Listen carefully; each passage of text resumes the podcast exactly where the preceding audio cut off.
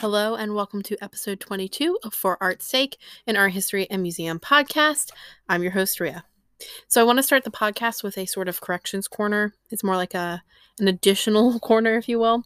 I mentioned last week that I couldn't find a lot of information on Devin Allen before uh, 2015 when his Baltimore Uprising photo went viral, but I completely looked over a WYPR interview he did. Um, WYPR is the Baltimore local NPR station I just wanted to add that Allen was 26 years old at the time he took those photos. And at the time, he was doing photography basically whenever he could in his free time. His job at the time, um, he worked with autistic people from midnight to 8 a.m. Um, this program was the Monday morning with Sheilah Kast program on WYPR, which is archived. So if you like to listen, I highly recommend it. And you can listen to it on WYPR's page. Secondly, I want to address what is currently happening in the South right now. Um, I have talked about this personally on my Instagram with my friends and my fiance, and also on Facebook. Um, what is happening right now is a direct result of climate change and government gross mismanagement. Um, in fact, it's more than mismanagement, frankly, because that implies that, oops, maybe somebody was like a little bit bad at their job or made a mistake because they overlooked something or messed up the math.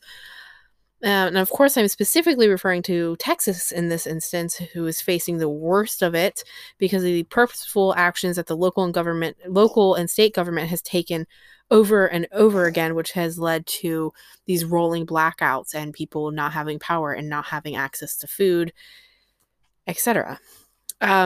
so, this part of the podcast, this message is specifically to those bleeding heart, deep blue liberals who may be laughing at the deep south and saying that they deserve this. You are a part of the problem, and you are no better than the QAnon Trumpers because you are eating up propaganda, frankly.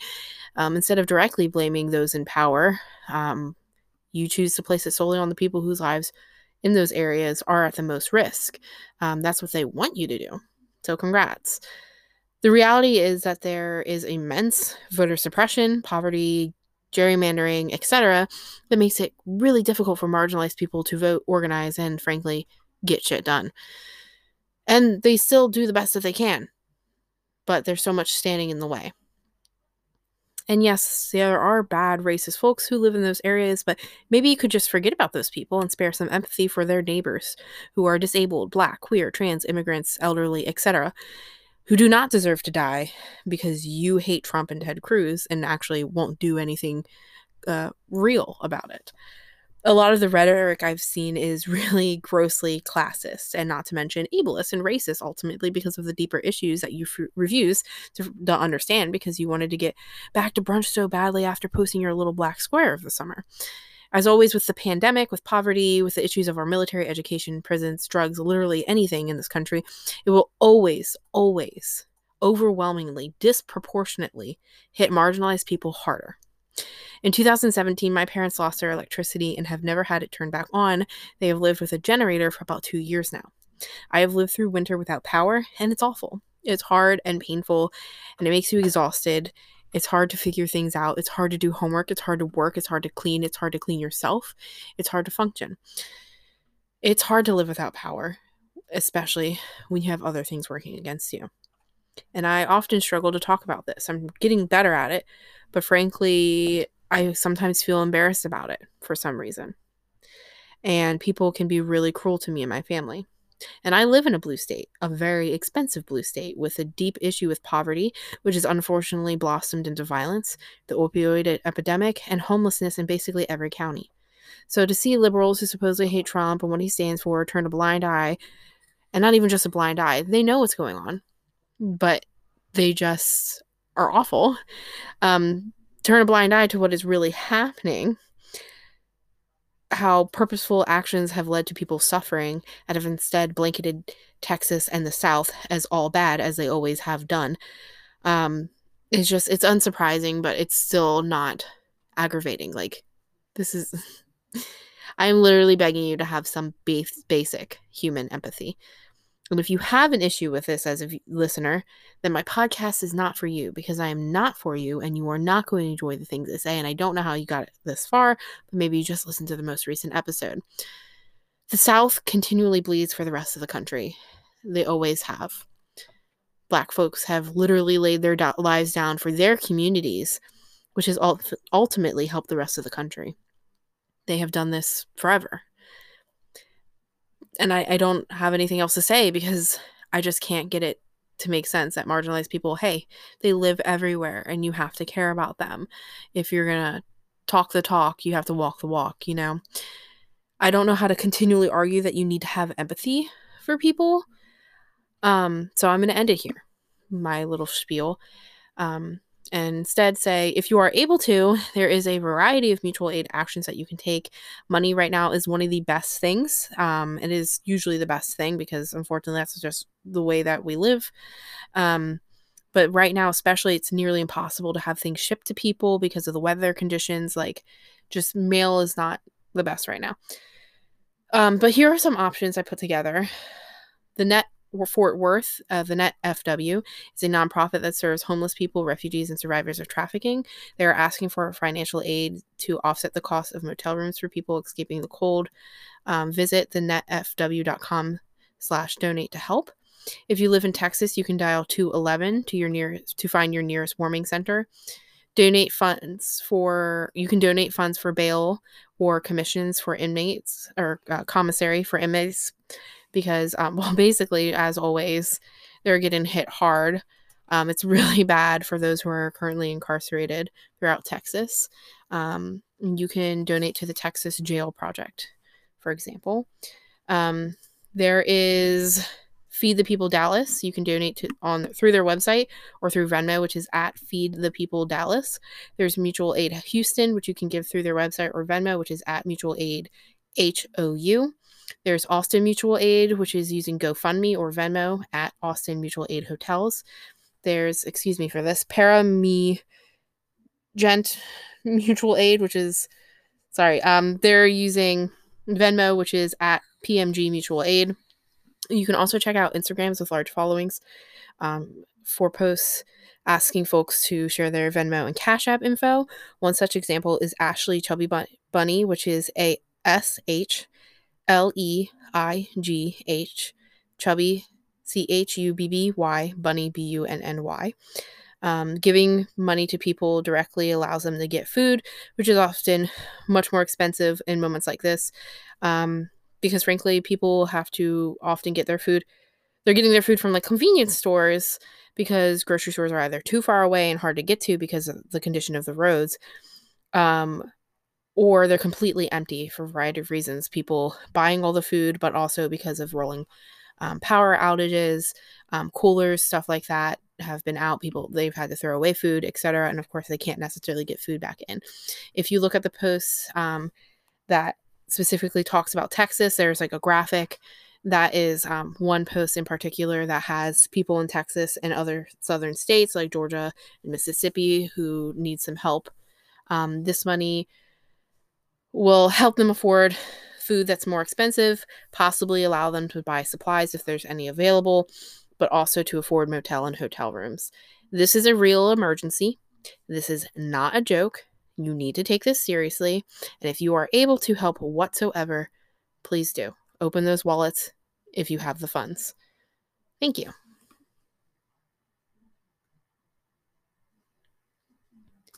For this week's episode, I wanted to do something love related.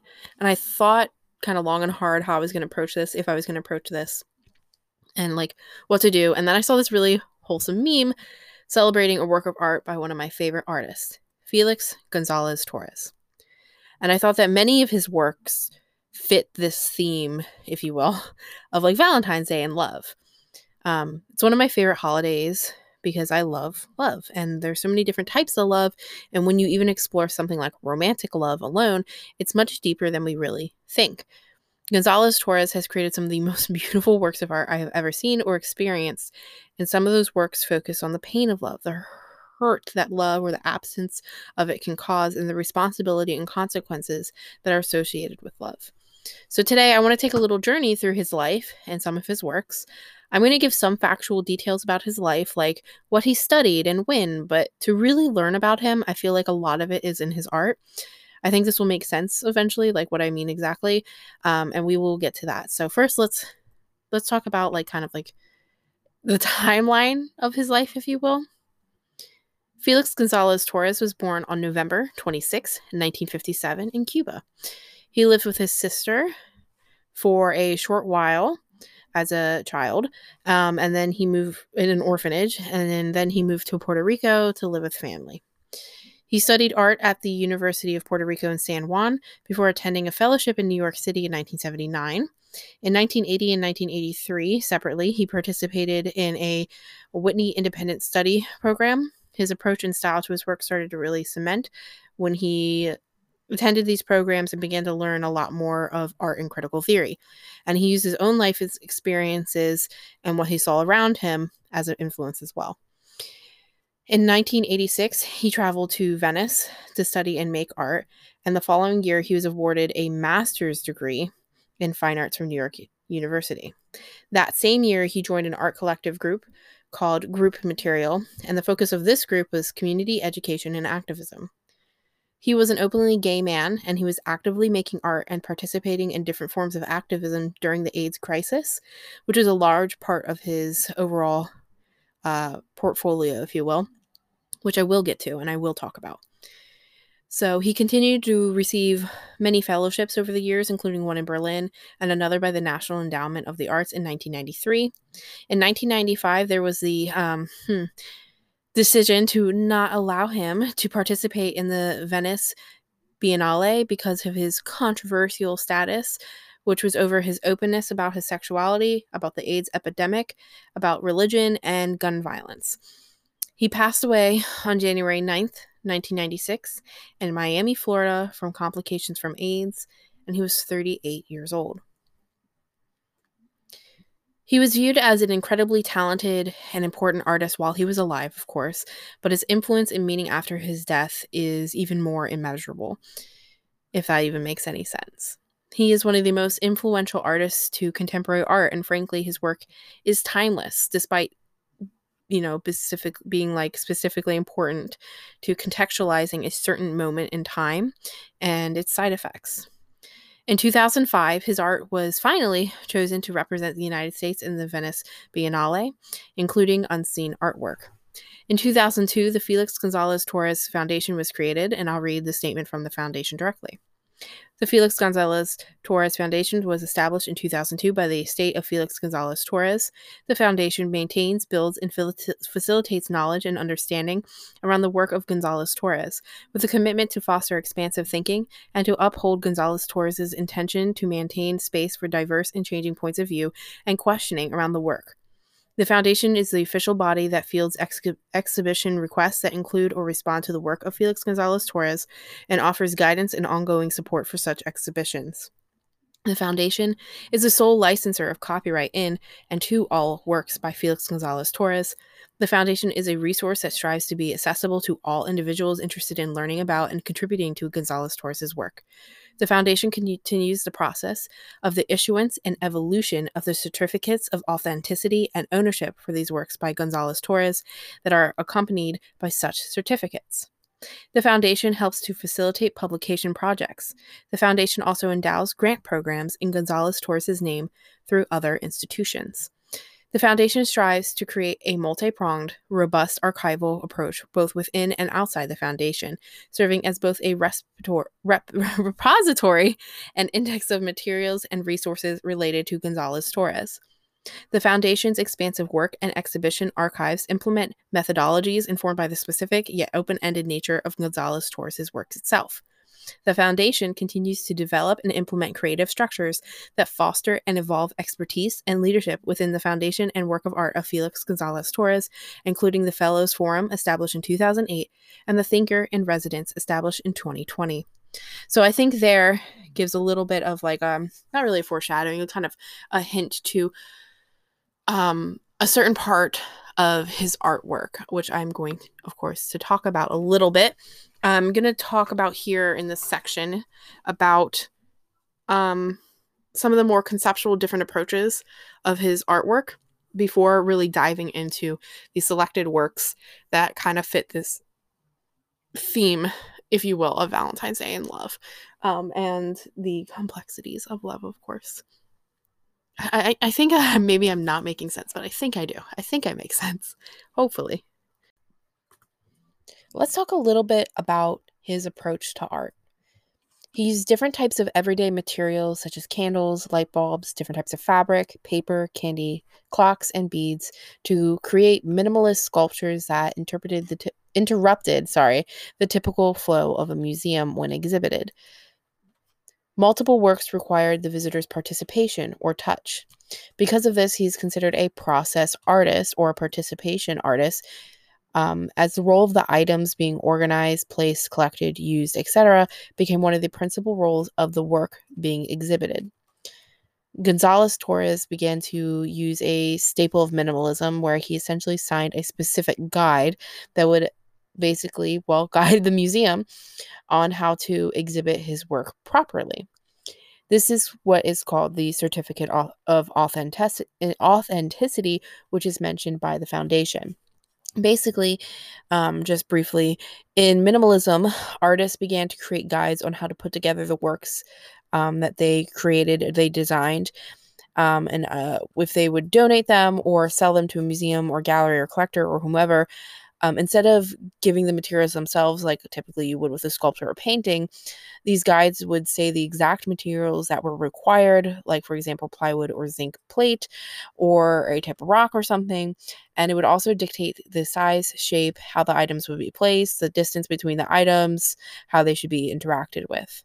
Um, also, what should be done if they were to be damaged or to get old, whatever. So, for example, an artist like Carl Andre um, would have these instructions on zinc magnesium plane that would say, hey, you need these zinc magnesium plates of a certain size, and you need, I don't know, 10 of them, and you need to place them like this, and they have to be like one inch apart, and they're supposed to be walked on, and you should replace the plates if this thing happens. So Gonzalez Torres followed this, which makes a lot of sense because instead of use, but instead of using industrial materials like minimalists did before him, he used like softer, normal almost mundane, everyday materials that made the works more relatable, workable, accessible, not just in purchasing and placing the materials, but to the visitor's interpretation. His use of these materials makes his work, while there is certain attention, uh, intention and story behind works, it gives this open endedness. That means that a visitor can look at it, think about this everyday item that they have definitely seen in their everyday life, and they can come to their own conclusions as to why the work was created and what it's supposed to represent. He also had a couple of series that did technically seemingly divert from his art style that um like the installation style but they still fit into his overall approach these billboards um oh sorry these included billboards um which were these monochrome photographs a number he does have experience in photography um they both blend and stand out. Um were these billboards that were put in new york city and they like blend into the urban landscape because you know they're billboards and you know you might just walk past them but they also stand out because they're unusual. They're not being used for advertisements and they're not like informational in the traditional way. He also had a series called the Dateline series, which he used a photostat process. Um, think of it kind of like almost like a stamp or a print, um, where it was white text on like a sh- black background, and the process of putting it together within like the shadow box type of frame makes it very shiny. So when a visitor looks at it and looks at these dates that were put together, they would have their own reflection. Um, it was basically he would just take kind of a jumble of historic events that he would kind of loosely um, connect. Sometimes I don't really understand what he's connecting. Ooh, sorry if I sound weird. I just started coughing. Like the, worst tickle my throat. Um. Oh my goodness where was I? Uh, so he took these events, um, historical events, stuff like patents, um, scientific discoveries, war, birth dates, the debut of MTV, stuff like that, and he would put it together. And like I said, I don't really necessarily understand exactly like, like connection between some of these, but that was one of the things that he did. Um, and also he did a lot of photography, even though he's definitely known for his like installation work.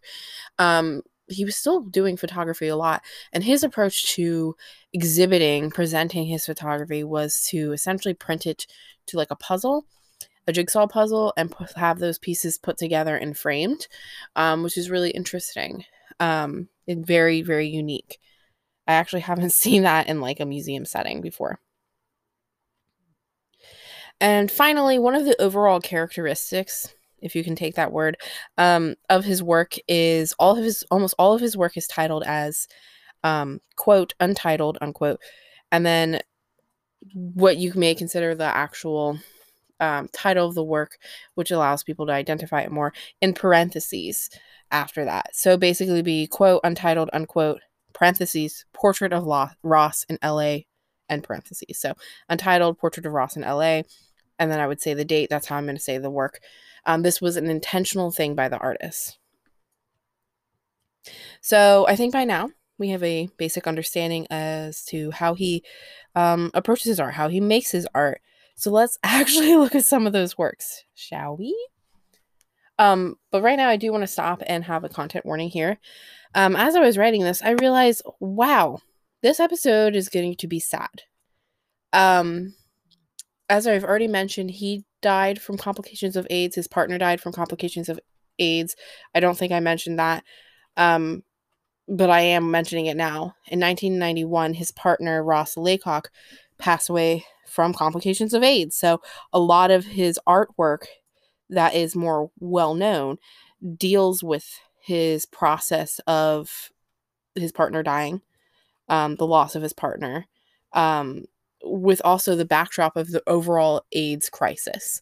So he was already doing a lot of AIDS work and then it hit home, to say the least. And it is sad.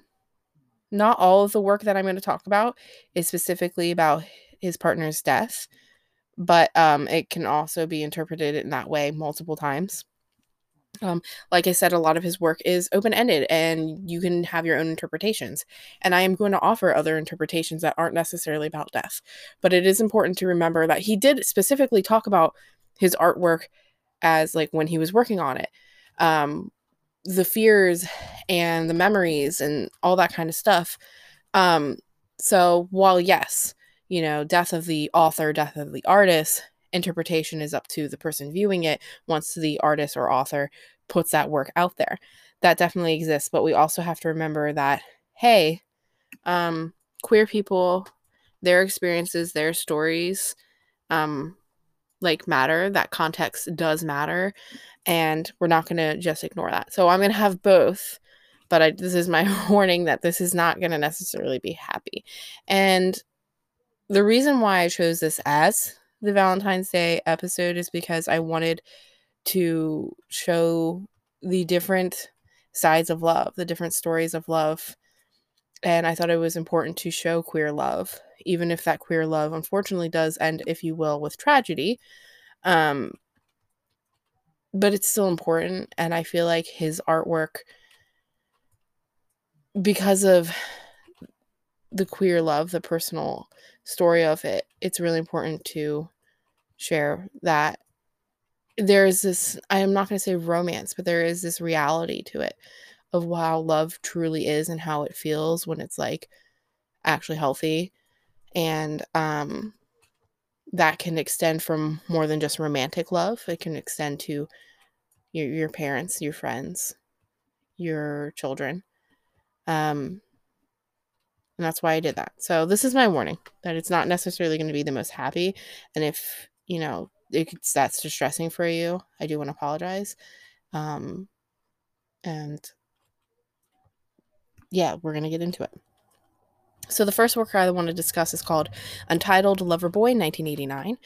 This work is an installation piece. It is made up of two light blue curtains that are placed in front of windows that can either be open or closed. Um, the curtains are light and gauzy and sheer.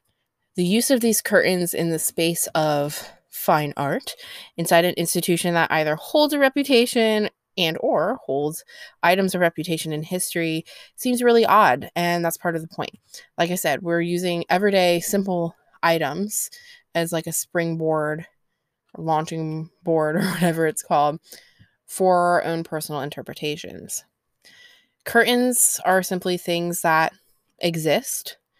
Um, they can be aesthetically pleasing, but ultimately they serve a simple purpose depending on where and when they are placed. And of course, when you place curtains within a museum of all places, um, that means something different. So typically, you know, museums when they have curtains, it's to block out UV. It's to make sure that works aren't damaged. But placing these curtains as an art object gives different meaning and it interrupts that casual stroll that you'll have through the museum. Um, like I said, there is a lot of room for interpretation, but with the addition of the title Untitled Lover Boy, it does imply that there's something related to his partner specifically, or if we are to follow the open endedness, it could be any lover boy, or really any moment that you could apply to loving a partner the placement of these curtains is not the typical placement of curtains, like I said. Um, it is a very purposeful action with the background of knowing how museum and art is. Um, and frankly, it's there to s- remind us of fleeting moments, like a light and movement, especially if the windows are open. Like, can you imagine just how pretty these curtains would look with a nice breeze? And having like a delicate breeze in the middle of an exhibit or gallery space is really weird actually, because it simply just is not the place. So if we take that, you know, the context of a curtain, and we also apply the title Lover Boy, it makes us, you know, it's trying to make us think about like kind of weird, fleeting moments, little memories that may also be romantic.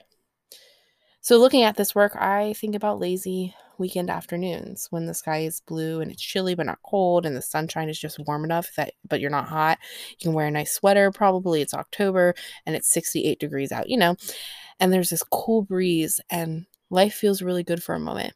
And then when I add like my partner into it, like I just think about us kind of like hanging out and the windows open, it's breezy, you can hear the trees and we're just existing with each other. And I think that's one of the things that Gonzalez Torres was getting at. Next up is Untitled Perfect Lovers, 1991. So, this is actually the artwork that was featured in the meme that I briefly mentioned earlier, which led me to making this episode for Valentine's Day or the week of Valentine's Day. Um, I think it was something like, What if we kissed under Felix Gonzalez Torres' Untitled Perfect Lovers 1991 blushing emoji? Um, anyway, this work features two simple clocks. It's those kind of clocks that um are they like that kind of they're a modern design, but they're kind of corporate now. Um, it's the type of clock you would see at school, you know, for example. Um, so these just aren't the, you know, the pretty antique clocks. They're not like super unique. You see them everywhere, is what I'm trying to say. And looking at this work without really knowing anything, you could probably stand there and wonder why clocks. And that's perfectly okay. Why are they set the same? Like, why are they, you know, in sync or why are they not in sync? What is this supposed to mean? And that can exist in itself. You know, this work could just exist as a reference to ready mades. Um, and of course, it allows us to explore possible interpretations. Like maybe has something to do with the time passing in our mundane environments like school or the office. But however, this work was created while his partner was dying. Referring to this work, he said, uh, Gonzalez Torres said, quote, time is something that scares me, or used to. This piece I made with the two, the two clocks was the scariest thing I have ever done. I wanted to face it. I wanted those two clocks right in front of me ticking. He set the arms of the clock to uh, stay in sync when there is the possibility of the clocks going out of sync. And that's an important role that supports the artwork. The two clocks start out on the same path and then they become estranged in a way. And this can mean a lot of things, even beyond the very intimate and personal reality behind them. Of course, it can mean death, but it also could simply mean a breakup or divorce, which can be good or bad. It can mean growing up and existing as two different people, but still being close. These clocks come with specific rules, of course. They can be reset at any time, but they have to be replaced if one or both of them stops. So it's an infinite work. It just keeps going. But it can keep going in sync or they can be out of sync. And not only do the clocks, you know, they can never stop ticking, but they also need to touch. And that's why some like one interpretation I have when I look at this is like friendships. You know, as you grow older, you can have these really strong friendships where you kind of go on different paths and you do different things and have different interests, but you still are connected and you can still come back to each other and have that friendship. Um, which I think a lot of adults get. It also reminds me of like a healthy relationship is kind of existing together, not necessarily having your own life, as in like a secret life, but having your own self, but still being connected to your partner. Of course, in this instance, he was basically creating this thing where the reality of one clock going out of sync matches up to the reality of he's going to lose his partner and he knows it and he's going to be out of sync with his partner. His partner is going to, you know, go on to this other part of life without him, and he's going to keep going on.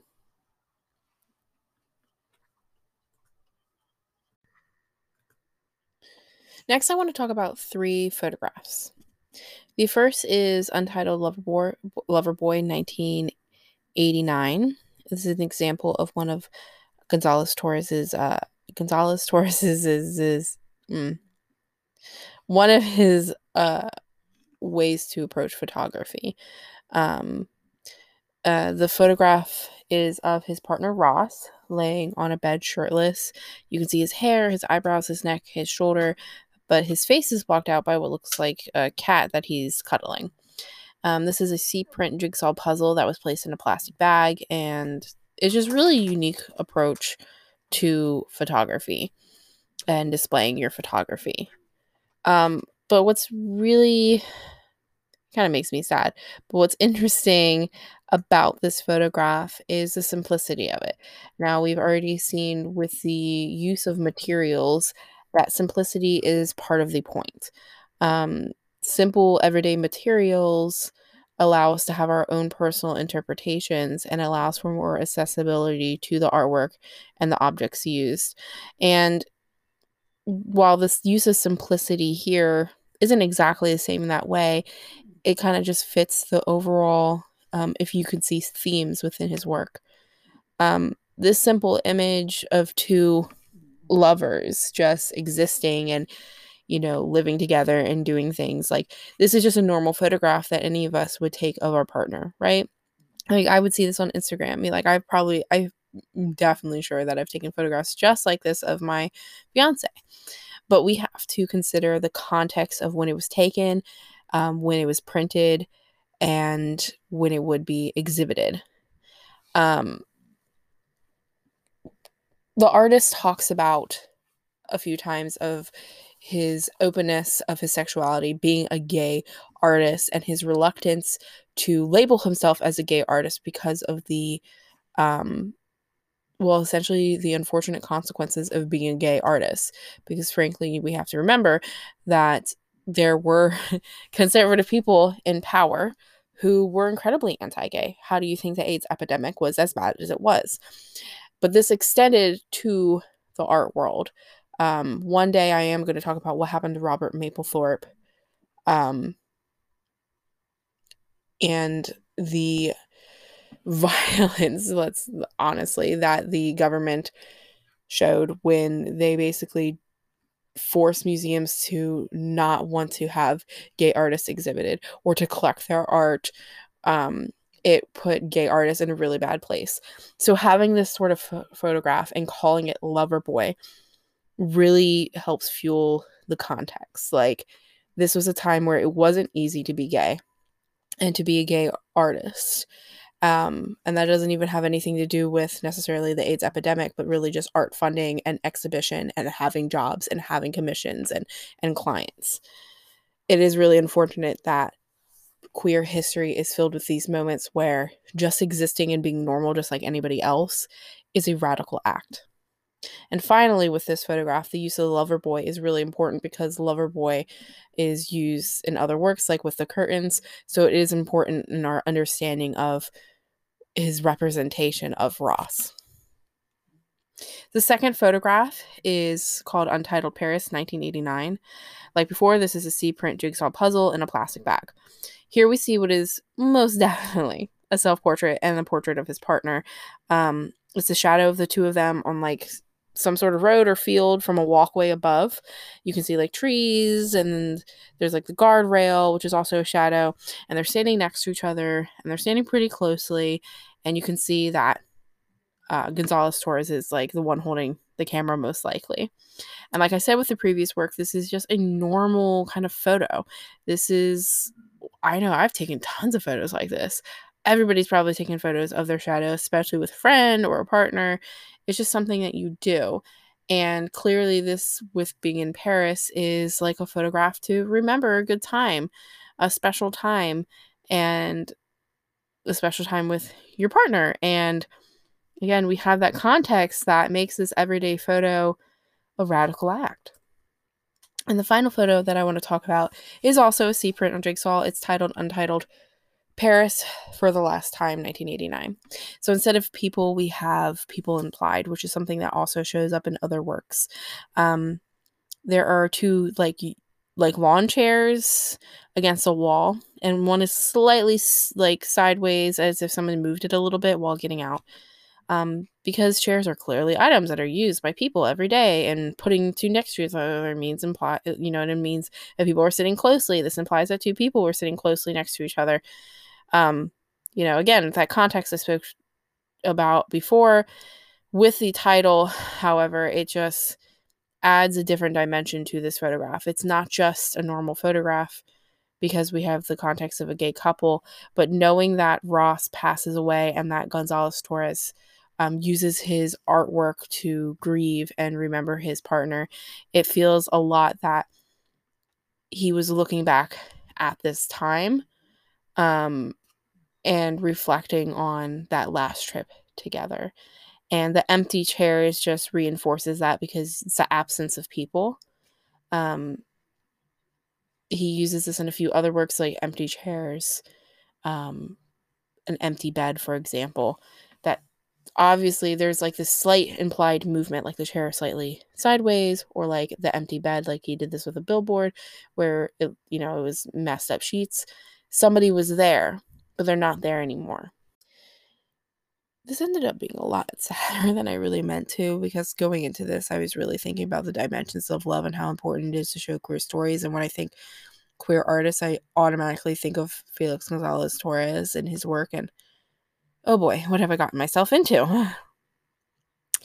um, because now, um, now I'm going to talk about one of the artworks that uh, sticks with me the most.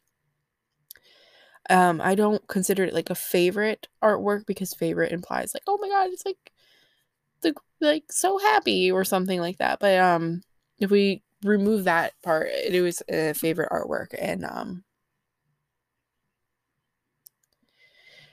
oh, it's just it's very sad, but it's a very beautiful um, work of art and I think it's one of the greatest things ever created. It's also one of his um probably most recognizable works of art. It's called Untitled Portrait of Ross in LA 1991. And it's an example of his candy work, um, which isn't the first candy piece, um, nor is it his last. But essentially, he uses these piles of candy as a form of portrait representing representing rep- representing somebody. Um, so the candy is either piled and spilled out like it is with Portrait of Ross in LA, or it is carefully organized.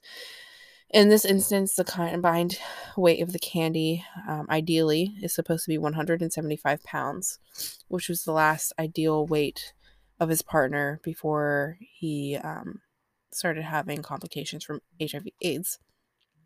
Um, visitors are encouraged to take a piece of candy from the pile. And with this act of taking piece of candy, it represents a decline in his weight and health and his eventual death, especially as the candy pile is depleted and is gone. The museum or gallery has to replenish the pile, which they can supposedly do at any point. It doesn't have to be totally gone. And by doing so, it grants eternal life to the allegorical representation of his partner. So much like, you know, what we saw with the clocks, um, they have to be replaced. And so they go on forever.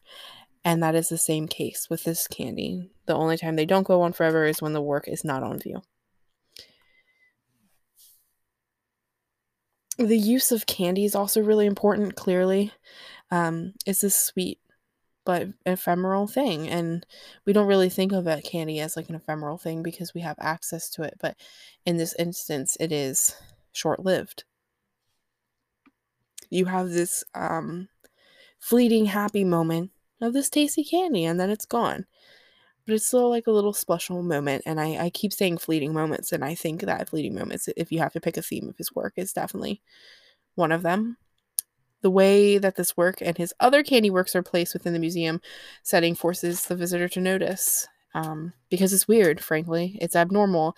And these piles are often placed in even stranger areas like the middle of a walkway, you know, with plenty of signage, of course, or in an awkward corner or next to a staircase. So these piles are a reminder of the person or persons that they represent. Always there, whether you expect them or not. And you can't actually hide the reality of their lives because frankly when you're going to have a pile of candy in an art museum you're going to know want to know why. And um, so when you visit this work you know you don't have to participate but if you do you you have to know why you're participating. And um it seems weird like should you take the piece of candy if it represents the eventual death of somebody but i honestly think that you should because it's not just the death it's his memory the candy's never going to go away. It's never going to be the total end. The candy is going to be replaced. So by taking a piece of candy, you're just helping keep his memory alive. And I don't have any other interpretation other than that. So and because I got really sad and realized that wow, this podcast is kind of sad. Sorry. Um, I decided that I want to end this by looking at an example of what of the way that Gonzalez Torres uses lights and light bulbs. So the way that he uses light later in his career brings me like some uh, some joy. Um, frankly, the light is warm and inviting, and personally, it reminds me of birthdays and holidays. And I'm specifically going to look at a work called Untitled Love Meal 1992 because it is um, a work about him and his partner. So it consists of a string of 42 lights. The light bulbs are, of course, ephemeral, as they will eventually dim and go out, but they do get replaced. And while they are lit, they're pretty and warm and nice. The directions for this artwork allow for different creative choices as to how the ribbon of bulbs will be displayed. And my favorite ways that museums have chosen is to place the lights in the middle of like a pathway, usually in an entrance or exit to a gallery space. Um, this basically invites the visitor to touch it, have to touch it, to move around the work. It's confrontational, and I think that confrontation can be a good thing. Um, not only can you not avoid looking at this work because it's bright and inviting, but placing it in certain ways that interrupt your walk through an exhibit make you look at it, make you notice it, and make you acknowledge it. He clearly wants us to remember his lover as well as, you know, in different works, the death of his father, um, gun violence in America, and of course, the AIDS epidemic and how gay people are treated now and within history memory, whether fleeting or long lasting, is incredibly important within his works. And I think that in every instance, he's really good at it.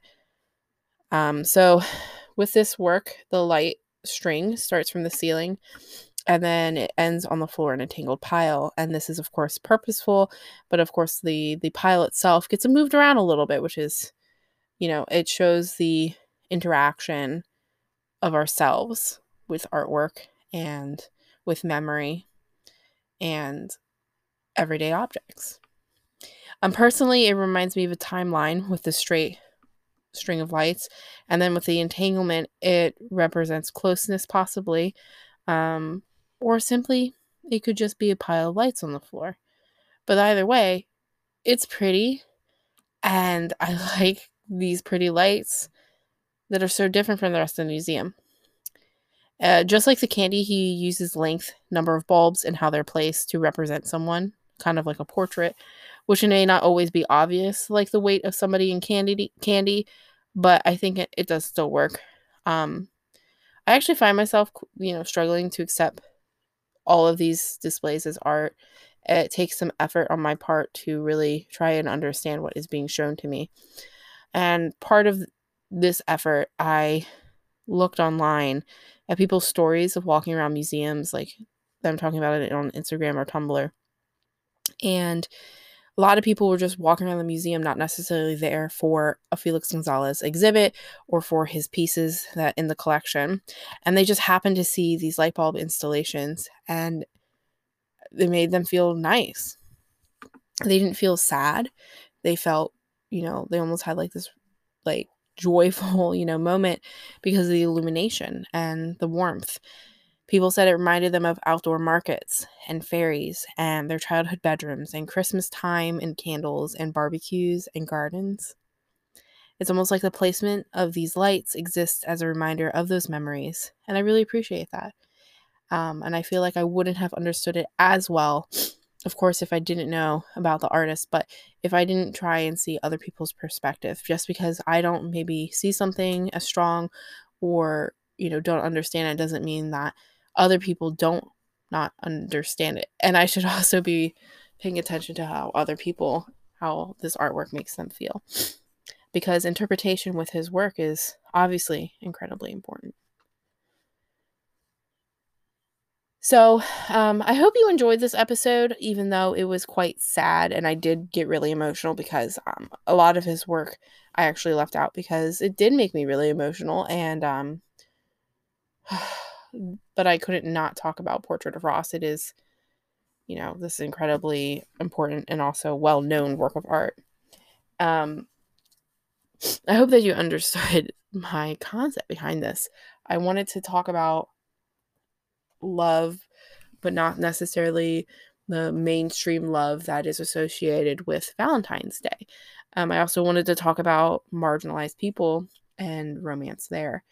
Um, and it just, he comes to mind. And I thought that his artwork and the way it makes people feel was a good theme of love. And I feel like I'm trying to excuse myself, probably. I just don't want to make anybody too sad, but sometimes sadness is a part of it. So, um, I think that Felix Gonzalez Torres is one of the greatest artists that has ever lived. Oh God, why am I so emotional? Um, and his artwork is some of the most important work ever created. And um, I know that a lot of queer stories end in tragedy, but I think because of the approach that he took to making these everyday ephemeral items like candy and paper and light bulbs, he made them and, you know, clocks, things that run out, things that are consumed, things that, you know, can be easily ruined or destroyed. He gives life to them because he tells the museums like hey this is how it's going to be done and they do it because that is the artwork and then they last forever. So in a way it's not as sad because he's giving his partner like this eternal life and memory that otherwise he may not have had Oh gosh. I love art so much sometimes. And I also think it's really cool because I love art that interrupts like museums and like the way that you walk through a museum and how you exhibit things and how you look at exhibits and um obviously he does a really great job with that. So I'm going to end this before I just can just sob on the podcast. Um goodness. Gonna just take a second to breathe. Let's all breathe. I don't know. I just get emotional with love. I'm a very sappy, romantic, sensitive person, clearly. Um Please don't eat your chips, fiance. I'm almost done. Oh, okay. Anyway. let me end this so that my fiance can eat his very loud snacks. One time I was trying to sleep and I'm just gonna call. he one time I was trying to sleep and he was woken up by him crunching away. Do you remember? Was I yeah, okay. So um you can follow the podcast for updates on Facebook. Um, of course, if you just look up for Art's Sake Podcast or for Art's Sake and Art History Museum podcast, you'll find the page. Um, I will post updates there, you know, like, hey, I'm struggling with brain fog. The episode's going to be late. Um, you can also follow um, the podcast on Instagram. And on Instagram, I'm going to start. Um, so, other podcasts like My Favorite Murder post, like, hey, this episode, here's the title. And then we have some images. Um, obviously, images are important to what I'm talking about. So, I don't know why I didn't do this in the first place. But I am going to be posting from now on, um, or try to, like, hey, new podcasts, and include some images. Um, and the handle for that is for art's sake for for arts podcast so f-o-r-a-r-t-s podcast that's on instagram and as always you can email the podcast um, for art's sake podcast at gmail.com that's f-o-r-a-r-t-s-s-a-k-e podcast at gmail.com um, if you ever have any suggestions corrections or episode requests send them my way. I don't mind. So, um, I hope you're well, hope you're healthy and safe, and that you had a nice Valentine's Day and that, um, you know, good things happen to you. And I hope that um, if you live in one of the areas that is having an awful winter storm, I hope that um, you get some help. And again, if you're a type of person who's like, ah, there, that the South deserves it, um, we're not friends, to say the least. So I'm gonna end this now. Um, this has been For Art's Sake, an art history and museum podcast. My name is Ria, and I'm out of here. I'm gonna go cry. Bye.